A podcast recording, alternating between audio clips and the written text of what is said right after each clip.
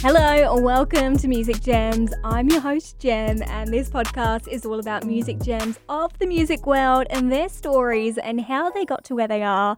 And I'm excited to introduce you to this emerging artist. His name's Asha Yellow. He's so talented, writes, produces, sings his own music. He does the artwork as well. It is incredible. And Asha, you have your new EP coming out next month and you've just dropped your new single as well. How excited are you? I know, I'm so excited. I've been holding on to these songs for a minute. I'm so happy for them to come out into the world. I just want to, just get them out there, man. So exciting. And how long have you been working on the EP for? The song that started it all off, I actually made probably 2 years ago, so it's the oldest one, and it really birthed the whole project. So it's the first song in the whole playlist, or like the track play of the EP. And it's just this whole idea, because the EP is called Mr. Misunderstood. Love that. And it's literally about that, just how I felt for so long, being very misunderstood, in the sense that I'm British Nigerian. I'm an immigrant in the US. I work in music. Yeah. That in of itself is very niche. And I know a lot of people have felt misunderstood as well. And so, I felt it was important to have like a project that really voices that, because, a lot of music nowadays, it's a lot of heartbreak, man. A lot of craziness, a lot of partying. But, I just felt that I wanted to personally have a very introspective project that kind of just helped me voice a lot of the frustration of trying to be a nice person in a really difficult and dark world, And so, that was the main intention of it. And so it was kind of from that song that happened 2 years ago, kind of sat on it. I'd released my other EP last year. And then after that EP, I was like, oh, that song really could be something bigger. And so it was a year pretty much of working on it, piecing it all together and finishing it up. But it's been finished for a minute. It was just a matter of like timing it and getting it all out there. So, yeah. It's so exciting. Like, There Ain't Nobody. I love that song. That's my favorite from the EP. I've listened to all the songs. They're all amazing. But that one would be my favorite. And it is. Thank you. And it is so cool as well, because you do bring your emotion into it. And obviously so many songs are about heartbreak, like going out clubbing, and it's cool that your music is different to that, and like you really feel the emotion, and they're fun songs as well to listen to. Yeah. I wanted to make sure it wasn't just a depressive episode for people. For me it's like a thing of wanting to equip people with being able to be hopeful, like knowing that you can be better at the end of the day. Like that's the whole purpose of the EP, is like you can feel these things and you should feel them for what they are, but to stay there is the danger. And there's a lot of content media out there that's so negative, and it doesn't allow for especially young people to really put their hope in something. So people are just so lost and trying to figure it out. So I hope that this EP can be a kind of home for people who feel very misunderstood right now. I love that. And hopeful as well, like when you listen to a song and you have that hope and like you're going through that experience, like it's kind of a relief as well listening to it. You're like, oh my god, this person's going through what I'm going through, and it's so powerful. Exactly. We've all had those moments where we're like, oh, I'm so alone, no one understands me, everything sucks. Every person I've ever talked to has felt that at some point in life. And I feel like that in of itself is an indicator we're not that different, It may be that we have different circumstances, maybe different reasons, but the feeling is mutual. Exactly. And so, if we share each other's stories and we can come alongside each other and really like practice empathy, it can really, it can soften people's hearts, and you'll feel less lonely, even if it's not your exact situation. I really believe that. It doesn't matter what you're going through. When you listen to a song, you have your own experiences that you think of when you're listening to it. And that's cool, because obviously what, you're going through, someone else is going through. The fact that one song just brings everyone together. I wanted people to be able to step into their own narrative, with all the songs. With the EP coming out next month, obviously you've worked on this by yourself, you do write, produce your own music, which is amazing because you're doing it all. What's it like for you when you're working in the studio like on this music by yourself? I'm like a crazy person because I'm such a weirdo. Like I'll just be in my room like, oh yes, I like that snare, and I'll be like, I'm like tweaking out like crazy. I really enjoy it because, you know, I love conceptualizing. I love creating stories. I love creating a narrative that, you know, just has a very even beginning, middle, end. So this EP has 6 songs, so there is an even beginning, middle, end in terms of just how I wanted to envision the narrative and the emotion of the whole project and kind of how it leads you, and how it went all the way down to how the BPMs were working with each other, the key and everything. Like my brain's crazy when it comes to that stuff, but ultimately I really enjoy kind of creating a body of work that people get to listen to. What are you inspired by first? Do you already have lyrics written down, or like you start playing around on instruments? Yeah, I usually start with production. Started out as a producer. I started producing when I was 11 years old, and so that was just like my whole entry into music. And so that's my like strongest and most comfortable place, I think, just being able to create sonic spaces and, you know, being able to then complement that with a story, with lyrics, with melodies and all of that. So, you know, it's very different. It's a very different approach doing multiple songs in a project versus like a single, you know, because I'm definitely thinking about like, how can I play with different genres and make sure each song can be its own, but also serve the greater picture. So, you know, I feel like it started in so many different ways for each of the songs in the project, because sometimes I'd have an image in my head. I'm like, okay, I need a song that sounds like that, and then here I can just do whatever I want, and then here, you know. So it was different for everyone, but definitely production is like 80%. That's so cool.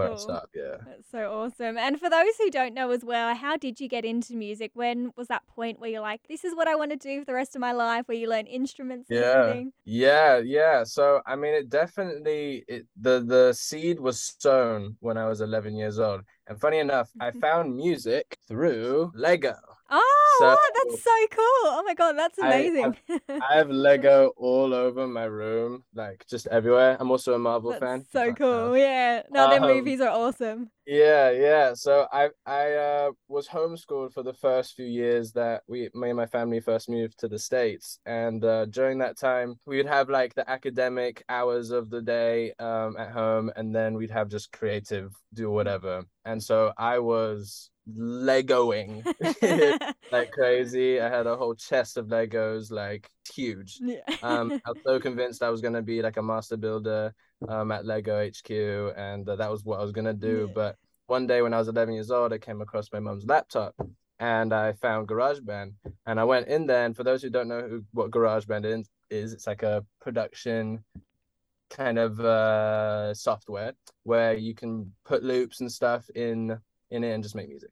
But essentially I could drag these loops in and piece together music, and I was like, oh, music's like Lego.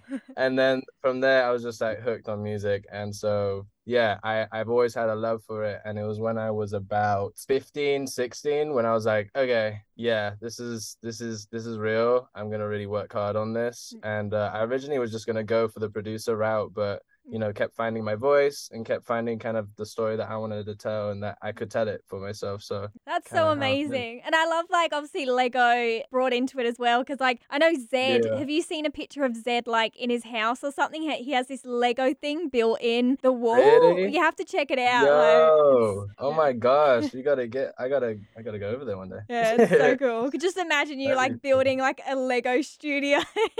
Dude, like, I will literally have it. I'll have Lego at everything, everywhere in my house. Yeah. So cool. And do you remember like the first song that you ever wrote? I do. Yeah. The first one, I remember the first one I ever recorded in an actual mic, because the first couple years, like when I was 14, 15, like 16, I was recording my songs on my headphones mic, like, you know, on the wire. Yes. Like I literally was like singing into that because I couldn't afford a mic at that point. And then at school, my school had just put in these new studios where they had like, you know, rinky dinky equipment, but it actually had a mic and everything. And it was a song called Amazing Grace. And it was actually about this girl and just kind of like how enthralled I am in her grace and that kind of thing. So yeah, that was when I was like 15 years old. Yeah. That's so cool. I've got a fun rapid round of questions. Okay. How would you describe the EP in 3 words? Dark, energetic, deep. Love that. And how do you have your coffee? I have tea. Oh, yes, you're a tea drinker. I am. English breakfast all the way. Yeah, you can't go wrong with that. So good. And what's a film that you never get tired of watching? Avatar. Yeah, so good. And your dream place to visit? Oh, Bahamas. Oh, yes, that looks amazing there. Yeah, never been. Want to go. If your life was a song, what would the title be? Mr. Misunderstood. Yeah. And what's something you can't live without? My water bottle. Yeah. I walk everywhere with my water bottle. Stay hydrated. My friends make fun of me so much, but I literally, I carry it everywhere. It doesn't matter where. I'll sometimes accidentally bring it into restaurants, and I feel so bad. Oh, yeah. It's a habit. Yeah. At least you're drinking water, so. At least I'm definitely hydrated, so that's good. And your current TV obsession? The Boys. Oh, I just started watching it. It's intense, but I love how real it is. So yeah, The Boys, really good. And what do you like to do on your day off? I've been trying to figure that out. You're like, still make music. Yeah, I'm like, music's fun and work at the same time. Yeah. So you that's know, good definitely Lego. I love Lego. Drawing, I'm drawing all the time. Yeah. So I'll choose those two. Yeah. So good. Yeah, you're amazing at drawing as well because you did all the covers and stuff for. Yeah, the cover art. So all the singles that are coming out, I did all the cover art for them. And it was the first time picking up the digital pen. Ah. Because, I'd always done it on. I'm like, my walls are decked and stuff, as you can see, there's some stuff there, always painted and stuff and sketched. But I was like, we're moving into a very digital age, and it would be really cool to kind of practice what that is. So I don't have an iPad. Yeah. My sister, my 10-year-old sister does. Love that. I've been using my sister's iPad to practice digital drawing. It's quite funny. That's so good though. And if you could tour with 3 artists, who would they be? Bro, why are you asking me that? The hard-hitting question. Okay, I'll do Justin Bieber, Giveon, and Wizkid. They're amazing artists. And what's something you'd like to achieve this time next year? I'd love to open for somebody. That'd be really, really cool. Yeah. Because the performance route right now is the next big phase, I think, for me. Congratulations as well, because you're nominated for International Rookie of the Year, handpicked by these incredible powerhouse producers. I know, the Dennis Pop Awards. It's the Swedish Grammys, which is just so insane to me. Max Martin has always been legend. He's an entity. It's really weird. Oh my gosh, he's made the soundtrack of all of our lives. Yeah. It'll be so cool. I'm going to Sweden on September 7th to be there. So first time in Sweden. That's so cool. It'd be so cool to meet everybody. Such a cool opportunity. I'm so grateful, regardless of what the result is. Huge achievement already. Yeah, I don't even care. I'm like, Max Martin, listen to my song. Yeah. That's next, you guys will be working together. Thank you.